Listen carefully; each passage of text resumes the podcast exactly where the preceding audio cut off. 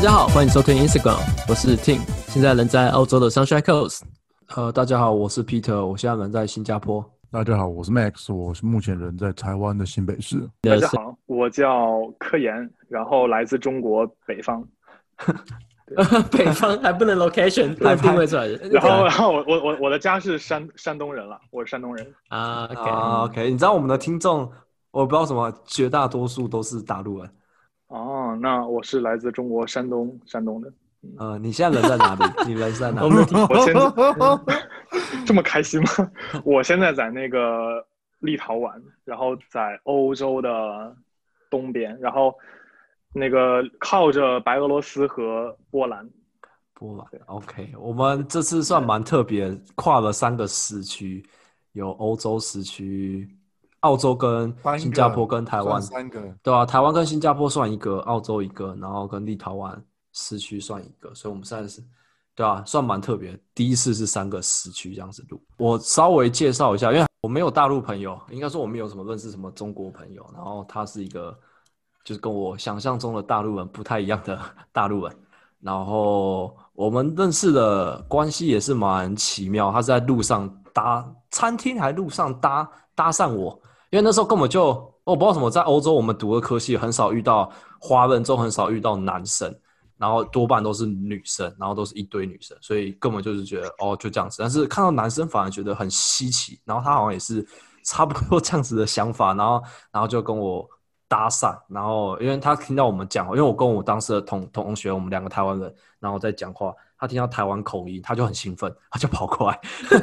他就听到台湾口音，他就很兴奋，然后就就跑过来跟我们认识，这样子，对吧？然后就算蛮巧啊，因为就是在路上这样搭讪认认识，不是那种真的搭讪，是就是大家好像在异异国，然后华人互相认认识照顾一下，然后人也不错，然后后来约约，然后就还有一起出去旅行啊，我们一起去北欧，我们去挪威，有去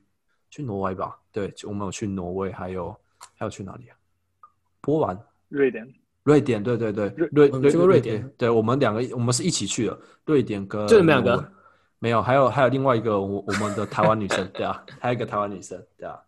我们三个一起去的，对啊，对啊，对啊，所以蛮有缘分的。然后之后我离开立陶宛，还是时不时有跟他保持联联络。可能因为去年中国的议题很多，我就会我。应该说，我蛮靠背，我会问他很多中国事，说：“哎，干，这是真的还假的？”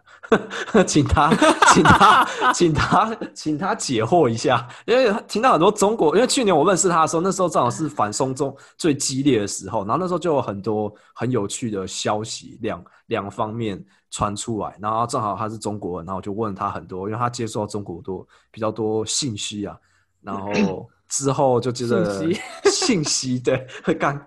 看到它就自动切换成中国中国中国字眼，直接切换中国字眼，对啊，信息，真的，对啊，然后然后接着就是对啊，武汉肺炎，我不知道你们怎么叫啊？哎，可以，你们国内怎么叫这个 COVID nineteen？叫新冠肺炎，新冠对，right right right，新冠肺炎，台湾都叫武汉肺炎，对。台湾也是叫做新冠肺炎，只有你们在叫武汉肺炎而已。这样政治不正确？你还蛮政治正确的。这样做政治不正确了，在国外都叫 COVID nineteen，可能在美国都叫 Chinese 都叫 Chinese virus。没有，其实这边人也知道，就是对啊，我们在讲的时候就讲 Chinese virus，但就是私下开玩笑，但正常书面上宣传也都是。可是私底下大家都知道啊，大家都大家都知道，就总对啊，总会有人玻璃心的嘛。这个，这个，这个，OK 啊。我其实，其实跟他聊天，我不知道怎么去掌握尺度，而且干这东西会被录下来。没有，没有，我想你们无所谓，你你们随便说，我可以掌握尺度。我我们要入境香港啊，我们要转机耶。我我我应该以后暂时都不会去香港，我比较开心。科研科研以后回大陆会消失不见那种感觉，我是 我比较怕这个，我很怕我以后联络不到我朋友。我是我是我是守法好公民，不用担心的。感谢党，感谢党。所以你们会有这种随时都有老大哥在背后看你的感觉吗？你们在还有老二，还有老二哥呢。不就你们做做事情是会真的小心翼翼的。比如说你在网络上发文，是真的会吗？还是其实没啊？我嗯，其实我个人是我个人是从来不在网络上评论和留言的。就是我比较懒嘛，我不爱去边看边打字，嗯哼，就只是点个赞然后就跑，就就这样。就跑，其实很想发他文，选择了风险最低的方式。没没错没错，一个赞能代表很多种意思。就是会避开那些有一些可能会有问题的点，但是其实生活中，就是怎么说呢？我去年那个回到大陆，然后和我的高中老师，一个美术老师聊聊起这个问题，他就问我，就是说你从小到大都都能感觉到这个空气，然后但是你嘴上说的这些，就是说什么这些什么横幅啊，然后什么口号啊，贴在墙上的那些东西，它就像空气一样，其实人是看不到它的，即便看到了，也是从小到大就在看它，然后呢，就感受不到它。就是外界的人一看，可能哦，这边贴了很多标语啊，什么社会主义核心价值体系啊，各种什么什么那个爱党爱国爱人民呐、什么什么什么乱七八糟的这种一一面旗帜，什么一个堡垒这种东西。但是对我们来说，它就是空气啊，这是感受不到的。你你就只有真的可以在说真的时候讲这个吗？才会真的可以讲这个吗？这是我这是我个人感受，没有问题的。就是我这我觉得无所谓的，这个就是说就是标语口号，我觉得没有什么问题。那他不然贴广告也可以啊，那贴这个东西也是一样的，都是城市中贴一些标语啊、广告什么的。然后呢，就像空气一样，就其实感受不到。然后像什么那个像网上评论啊，就是有些人他是有想法，但是沉默的大多数嘛，大家都是嗯只是看一看。嗯，对啊，就百分之十的人发出百分之九十的声音，我们这种人的话就也不在乎，谁谁那么多玻璃心呢、对不对？谁谁谁那么多玻璃？OK 对啊，OK，就这样。T 你要直接进入了吗？进入哪里？进进入那我就不知道你要进入进进入哪里。现在大家都都都四个臭男生，没有要进入哪里啊？我没有，我想你刚刚那个问题就很有趣，你嗯说到就像空气一样潜移默化在你的四周，但你你觉得其实没有影响，但这不是就是它会潜移默化的影响你。虽然你现在觉得没什么影响，它就是在你的生活里面。那正是因为它从小就在你的生活里面，所以你才会觉觉得它没什么影响。对啊，嗯，事实是这样，对，就是表就是表面上的事实是这样。嗯，但他他真的本质上没有影响到你们，就是行为吗？会会然后因为或是你们或是你们的思思想，嗯呃，怎么说？比如说我从小就看到，嗯，我不知道你们有什么标语，可以可以介绍一下你们标语吗？还蛮有趣的。有没有最最新的标语啊？最最常见到的标语好吗？对吧、因为我们都听到很多以前那种的，以前课本里面会教大陆很多啊标语。那个那个应该不会吧？那个应该就是那些以前的口号还是比较老的，现在大部分都是一些什么建设什么美丽新新新新乡村啊，建设什么和谐城市啊，类似于这种，就是很正常的嘛。乍一看，乍一看，乍一看，OK，喊标语都喊的那种很简单的、很易懂的，然后大家可以一起喊的，就像以前，就像那个前前进的来高雄发大财那种，很简单。高雄喊发大财。就像 你要反清雄发大，或者什么反反清反反攻大陆、反攻攻大陆陆这这种种干话啊。对啊，我们最喜欢讲的。其实台湾也也跟也是跟中国很像，在这方面，就是刚撤退过来的国民党，我们都一样是党国戒体制啊，戒都是严时期那段时间，对啊，我据我所知，我们都是党国体制啊。我没记错的话，就像是我们现在唱的国歌，竟然跟党歌有关，就是三民主义无党所宗，是在国歌里面。然后那像中国治治国也是以党为主嘛，对吧、其实我们本质上是没什么两样的啦。然后你在绿岛，呃，不是绿岛，金门，然后绿岛其实都可以看到很多标语在各处。哦，金门很多那种很酷的标语，很很怀旧感觉。对，呃，这也是嗯就是那我那我说一个标语吧，就是在那个我们的一个汽车站，然后它的有一个很大的牌子，在汽车站的旁边，什么是然后汽车站？上面写着，就是汽车，就是那个捷运，公交也不是捷运站，就是就是公交站就是那个 bus station，就像那种城际的那种，就是哦说城和城之间的那种汽车、大巴车。哦，OK，对，嗯，然后他有一个有一句话写写的就是叫深入贯彻落实习近平新时代特色社会主义思想，人民有信仰，国家有希望啊、人民有信仰，民族有希望，国家有力量，就是很大的一个 很大的一个，就最大的最大的广告牌就是这么一句话。对，啊不过对就是你要那个民族有信信仰，我觉得那个很难在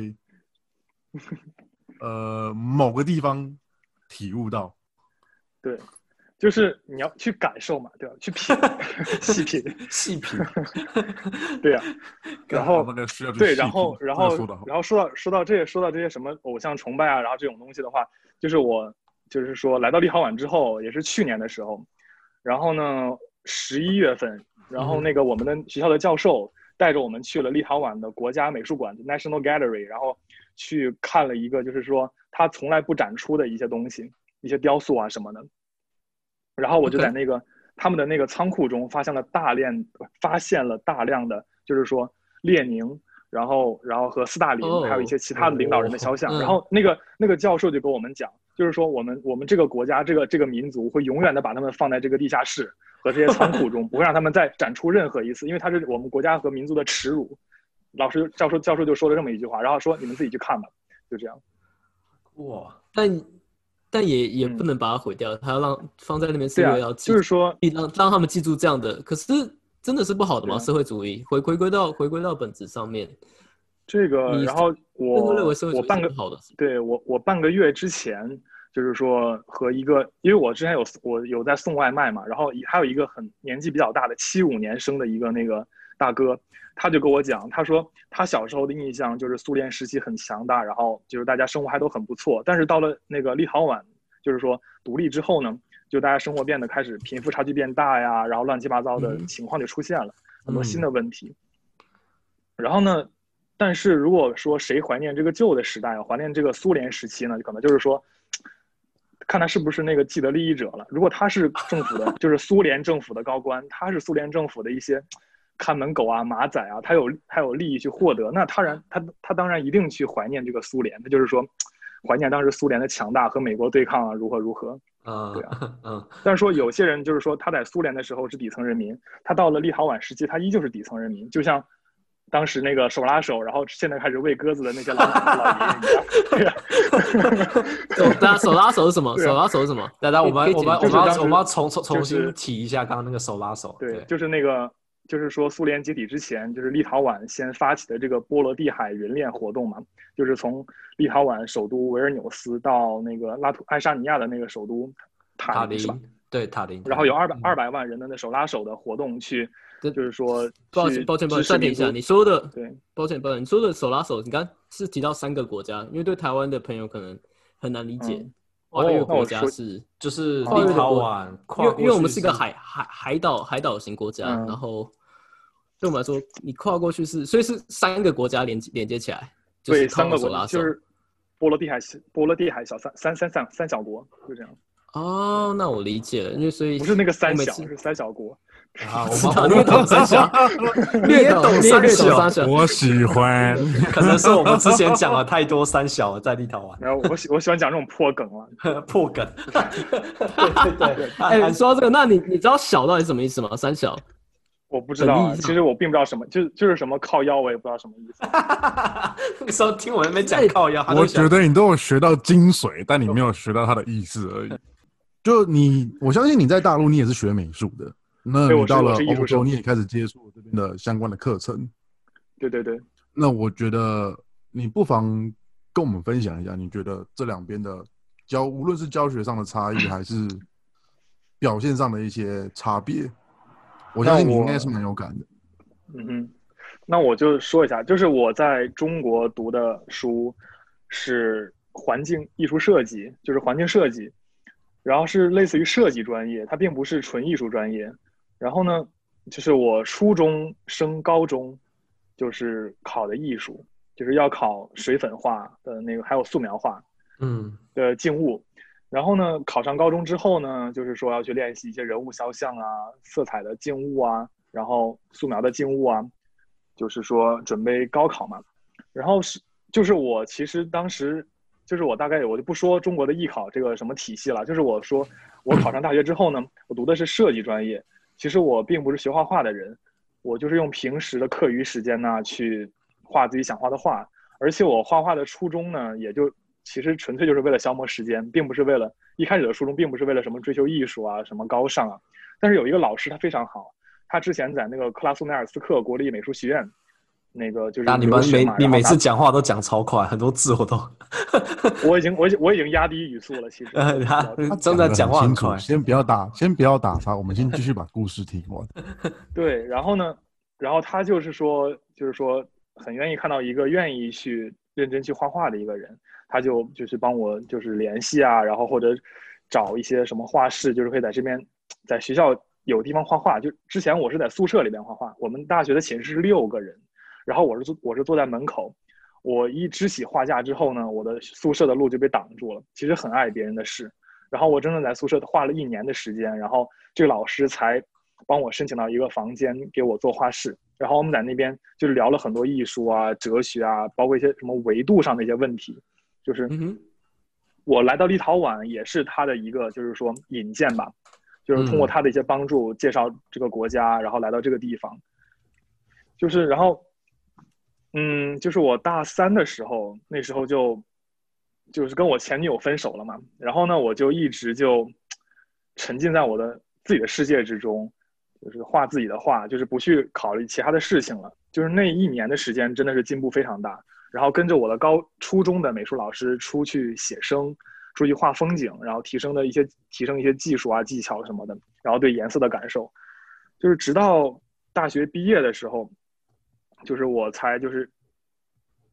哎，其实大学毕业之后我并没有直接到社会上，我就直接来到立陶宛了，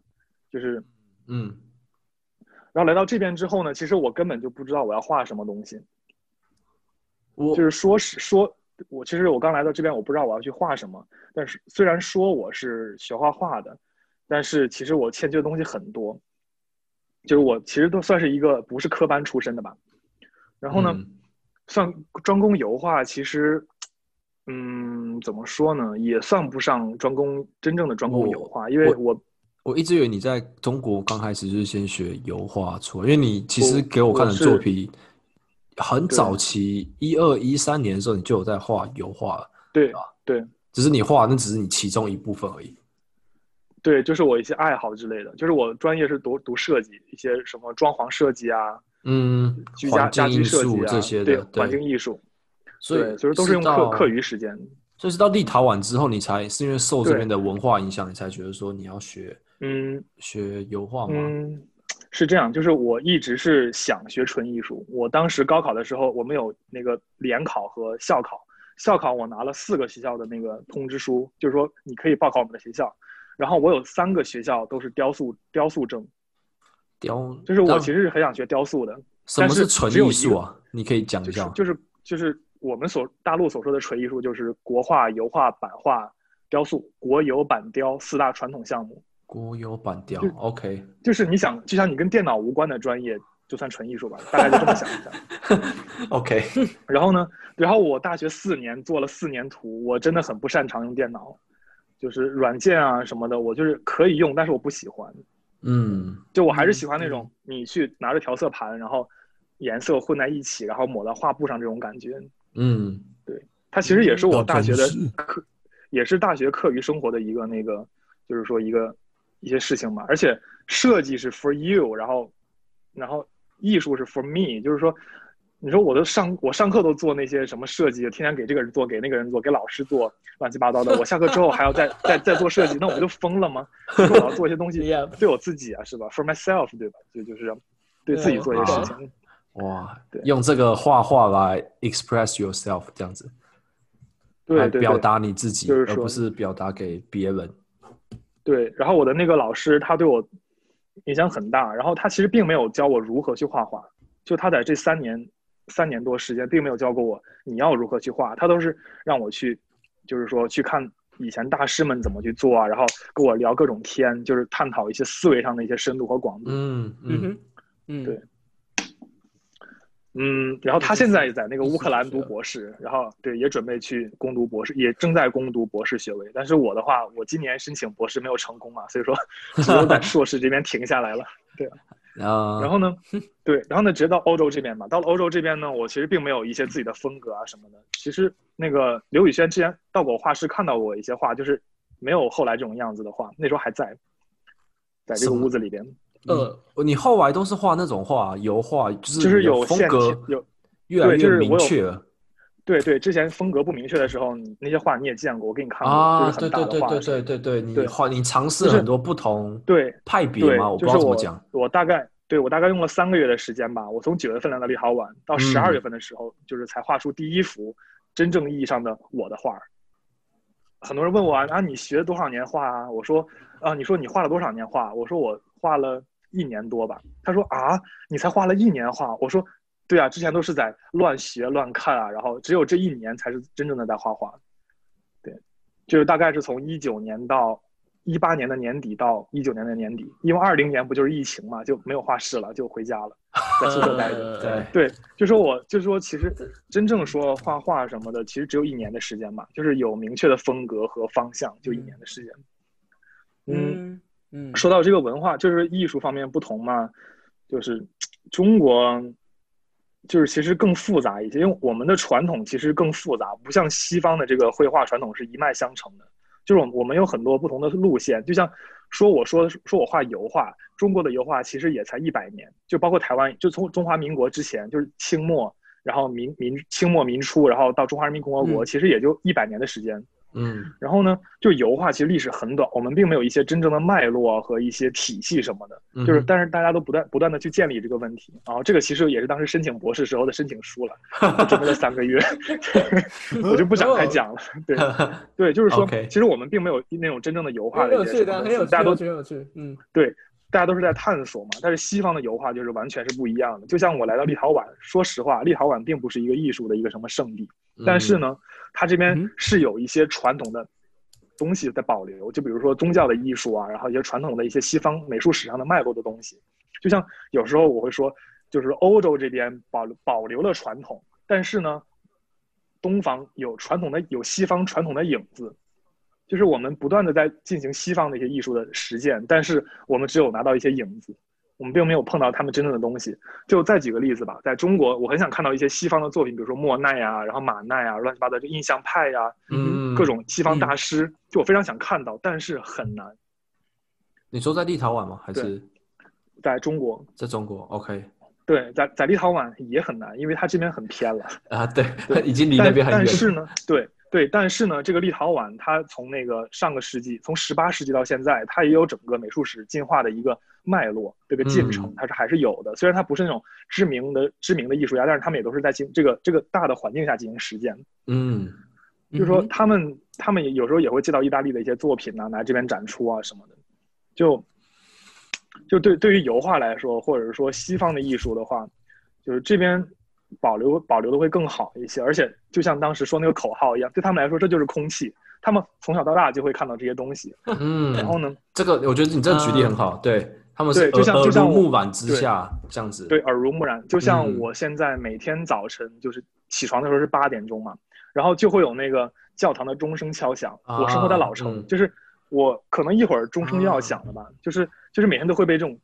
宗教的钟声环绕。然后你路过教堂，它会有一些唱诗班在里面唱歌啊什么的，嗯嗯就很有这种，就是说你现在这个立陶宛这个天气其实很蓝色的，因为是很冷嘛。嗯，然后呢，就是你会发现很暖很暖的，就是黑夜中有很暖的窗口，那就是教堂。哦，就是画你的那些印对，就是对，就是那个意对我们来说，意象都出现在生活中。温度，对，对我们来，对我们来说，西方的这些是画，对他们来说这就是现实，生活现实的一部分，就是他们的生活。对，对，就像就像我来到这边之后，我有很多冬天的那个，就是说一些作品，我都会画上，就是发着光的窗口，看起来很暖，嗯嗯就这样。我以为你是特别会画猫或是一个戴着帽子的那个人，你哦的，画那个里面都会有那个。对，那个人也也也会有人问为什么要画那个东西，其实也算是一种签名吧。啊，我我我懂你意思，对啊，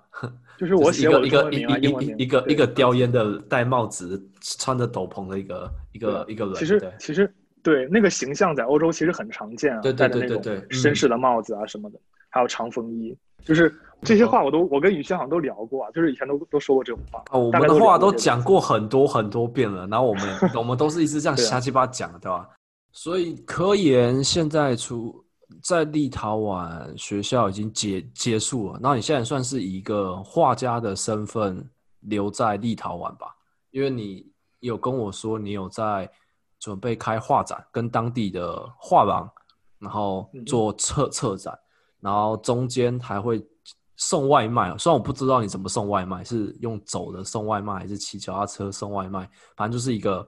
可以想象中在欧洲流浪艺术家的那种生活的感觉，就是维生，然后挣钱，然后用画来养活自己，然后在很冷的、很冷的欧欧洲这样子，就是你完全体会那种像那种画家的想象中画家的感感觉啊。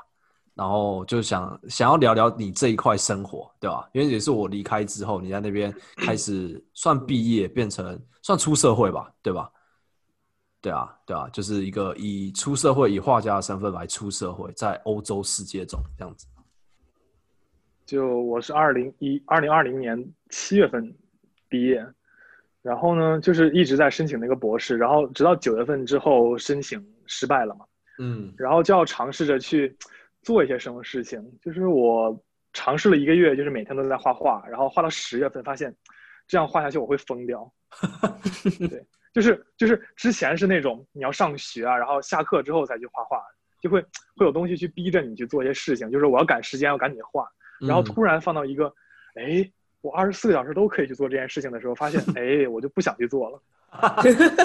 我觉得是跟封城有关系啊，封封封城之后很多事情会变成那种感觉。对，然后呢，我就从十月份开始，十月初吧，就尝试着去送外卖嘛，就申请一个外卖公司，然后去拿箱子，然后买了自行车，哇就是那种背包，然后去买自行车，然后去送。第一辆自行车呢，就是我一个星期内爆胎三次，就要疯掉了。就是因为立陶宛的石石头路嘛，老城区那种。我也不知道，就就是运气不好嘛，就是运气不好。纯粹运气不好。就是就是有时候你觉得生活！就是你有时候觉得生活还算顺利的时候，他就给你一巴掌。他说：“他说你清醒清醒啊，你你过得这么舒服干什么呀？你老老实实的生活呀，对吧？”然后呢，然后第一辆车我就一辆红色自行车我就卖掉了，就也哎不是卖掉，我就直接丢给别人，丢给一个修车店的老板，就说你这个怎么处理都行了，就给你了。他就很开心拿走了，说下次你来我来修车不要你钱，就这样。然后呢，然后第二天呢，我就去我去那个就是二手网站上又买了一辆新新的车，然后我坐公交车到另另一个小镇上吧，把这个车骑骑车再骑回来。我操！尴尬的是，对，尴尬的是这个车啊，在我手里只有二十四小时都不到，然后就被偷了，就就被偷了，就是就被偷掉了。你又被人赏一巴掌哎！你又被对对我正要说又被赏一点，赏赏一掌我当时想，我。当时想，哎，这辆车好呀，轮胎又大，这个方向，这个这个车把手又舒服。生活说 哪那么舒服呀？清醒清醒，然后车没了。清醒了没啊？就是当时我接了接了外卖的单，然后我在那个餐厅拿，就是车停到外边，然后没有锁，就是隔了一道玻璃，还不是门，还不是墙。然后呢，我就是转过身去把食物放到箱子里，出出就是回头车就不见了，就这样。这这么狠啊！就一分一分一分钟车尾灯吗我的手脚啊！可能就三十秒都不到，真的白就三十秒钟时间嘛，可能就就没就消失。然后我就打电话给客服说这个餐送不了了，你找别人送吧。然后我 的车没了。你的车没了然后，然后那个，然后最搞笑的是什么？打电话给警察，警察就说啊，Welcome to Lithuania，就就这样，哦就这样，就就这样，几乎什么都没有。他就很开心，他就说啊，你是被偷了，你我要做笔录啊什么的，然后查了我好久，让我签各种各种什么，说我说的话是真的，就是说你说的话是正确的，你不能说错啊，你要有说错就是你要负担法律责任。我说你去找我的车呀，你在审我干什么呀？是我的车丢，不是我偷的车。对，然后警察就说啊，这是我的职责，就这样。我说你的职责是找车，不是来审我。然后他就说啊，我就是要审你，不然怎么证明你的车丢呢？然后就是上个星期他给我发邮件说啊，我们结束了这个这个流程，你的车找不到了，然后就这样。就这样，就这样子的。我的 对啊，发，我说我说我说我说从三点半到五点半的这个时间，你都能已经把车找回来了，你为什么审了我两个两个多小时来这边 查这个查那个查查户口吗？这个警察，对啊，我觉得是这效率很棒啊是生活的第三个巴掌。这跟你是对然后呢中国人在那边有关系吗？没有啊，就是你觉得？你觉得？因为我是这个也不是，就是就我当时戴着帽子戴着口罩，没有人认出我是外国人中国人，嗯，就他只是偷车而已，并不管我是谁了。对好吧，哇，真的是哇，所以你后来就没有再送外卖了？我又我又买了一辆啊，又买了一辆，对啊，不然呢？你有不然呢没有记得锁啊？我现在一定要锁了。然后第三辆还好一点嘛，也是二手，但是就还好，做了做到现在吧。多久啊？一个月、两个月？嗯，从十月份到现在，中途有三个半星期去那个，就是说物流公司做的，没有没有送外卖。哦，对你有提过，你有在我物流公我跟你说过司，我还对，然后现在没有了吗外卖我是就是说一个星期之前吧，那个老板跟我说啊，现在疫情啊，生意不好，我们跟那个中国的生意做不了了，你就回家吧，就就给我结了账就回家了。他给你还还还有还有结账啊？他多给我三十欧元，你知道吧？三十欧元可以干嘛？他 三十欧元可以干嘛？感觉不符合他们当地的劳基法那种规定哎、我是第一个月嘛，并没有签什么协议什么的，就只是说给哦现，金。第一个月而已，对啊。对啊，他就多给了我一些钱让我回家了，就还好就吧，就是签你了。就那种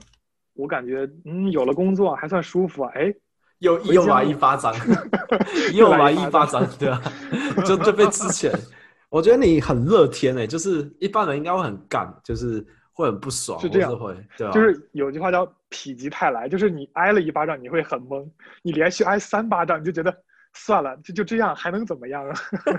还能更糟吗？还是四个巴掌，就四个巴掌。还能来还能更糟吗？对，然后呢，昨天我昨天晚上我又下单买了一辆新的电动电动滑板，啊，OK，送对啊我外卖吗？然后 都尴尬的是说，对呀、然后他说是今天八点到一点钟会送到家里，然后到现在都没有消息。当时我还想我，这个这个，对，就这样，就很尴尬的一个东西。很刚。这然后呢就是我买电对，电动滑板差不多是三百七十五欧吧，哇哦，就是它是那个小米的那个牌子，然后它是哦，我知道打了那个七，对，它打了七五折，还要比大陆贵一千块钱人民币，这是最气的。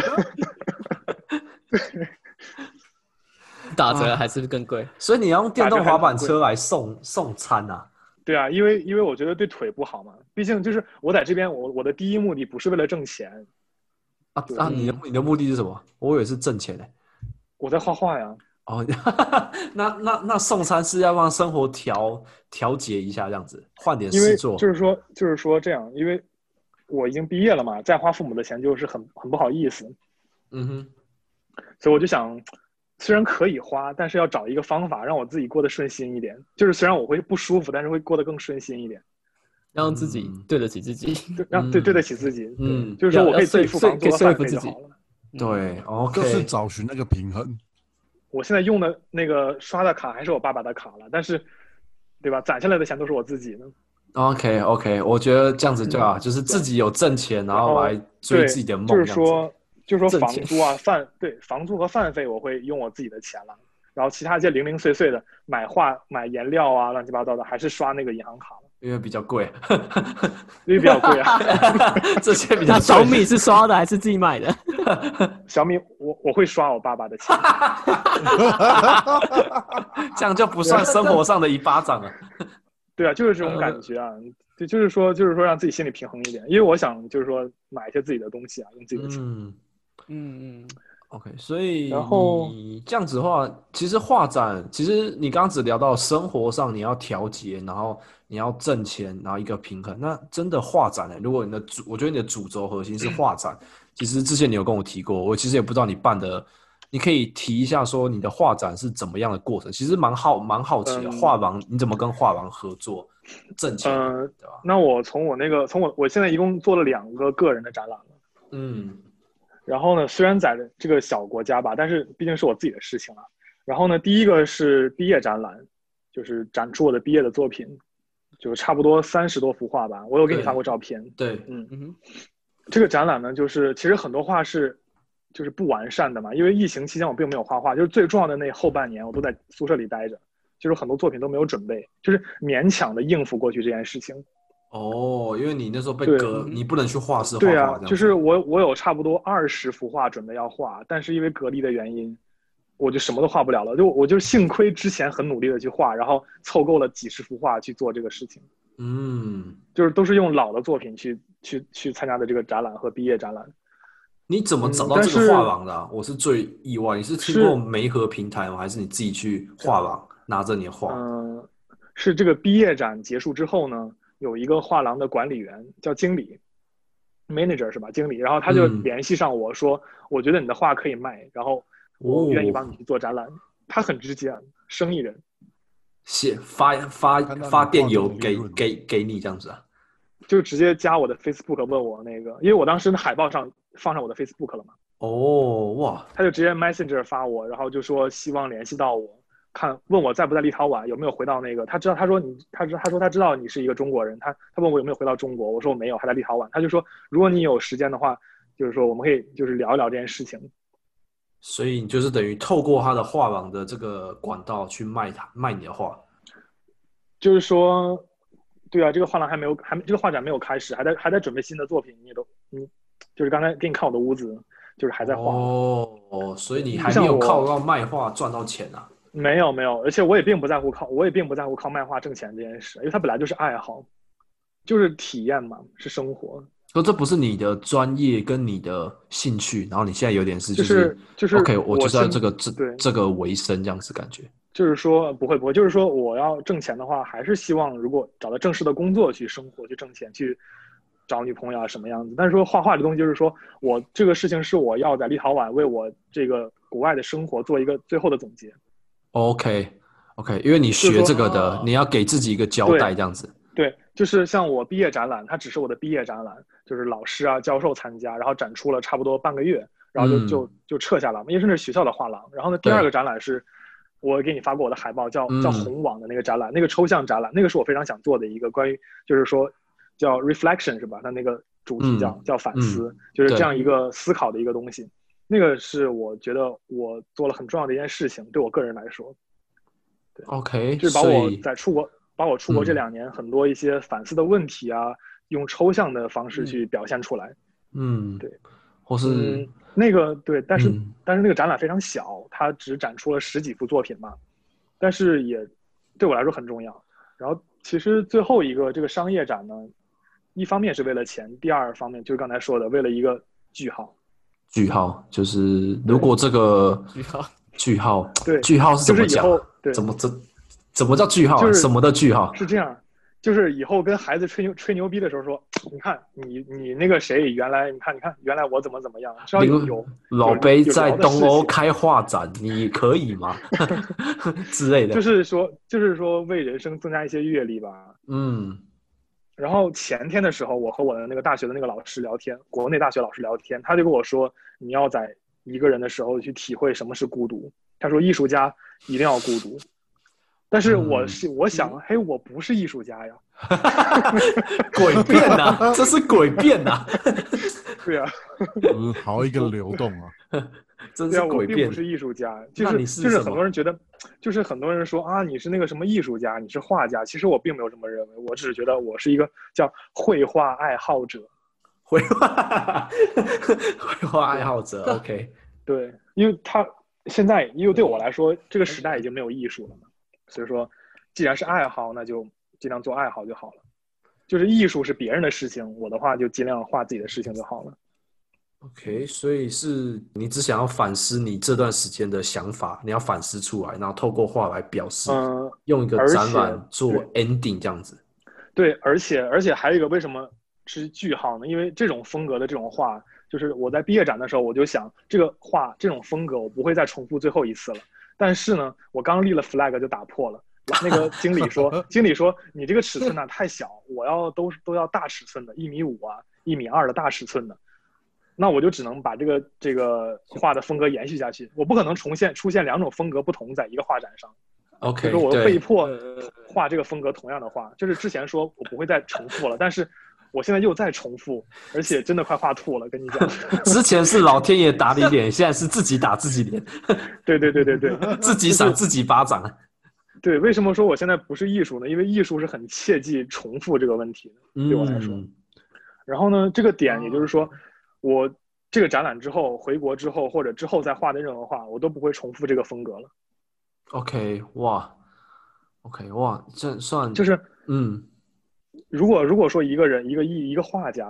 或者是就说艺术家，他的风格一直维持到最后，那他一开始就死了。对你来说，艺术家或是画家，那这是把这件事情当做他们我谋生的东西，但对你来说，这只是一个爱好。我一直以为这会是你职业的一个选项，所以我应该是哦我误导你了，应该是我误导你。我一直以为，因为我自己这样主观认为，我一直把它想成就是那种欧洲流浪画家很很可怜，呃送外卖那种。但是刘宇轩说的没错，他他所说的就是我的现实。但是我心里想的可能说让我更更安慰一点，豁达一点，让我让就是安慰我自己，就自我安慰一下，我并不是艺术家，因为我因为我知道我的画并没有到达很高的层次，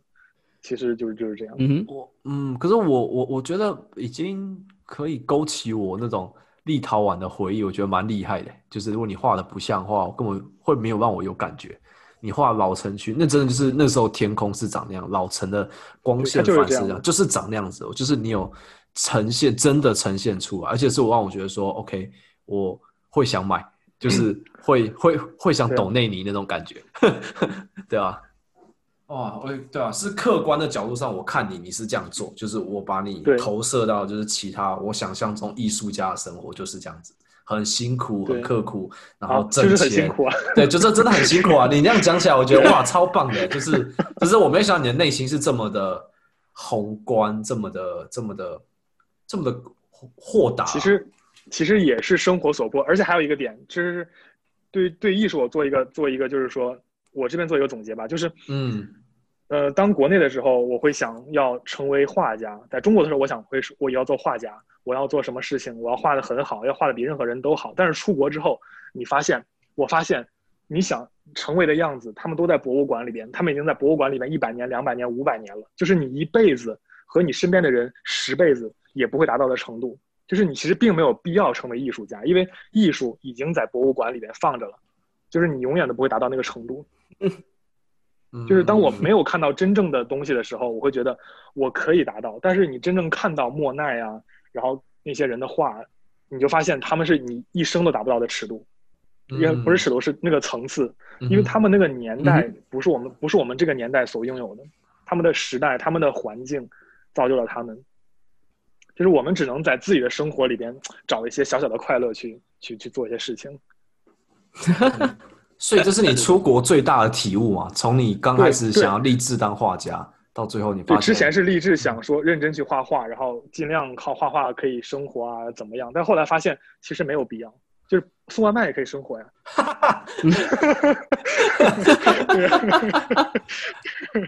呃，就是也合理啊，合 看起来是合理啊。是被现实洗脸洗到醒来的那种感觉，啊，就是其实不是，是是因为你看到了你所想要达到的程度是永远不会做到的，这样子是一种谦虚的？这样算是一种是因为谦虚吗，？时代因为谦虚是吧？是有一点点，但是对啊，我觉得对啊，现实有点现实，有点谦虚，因为你见到真正厉害的东西，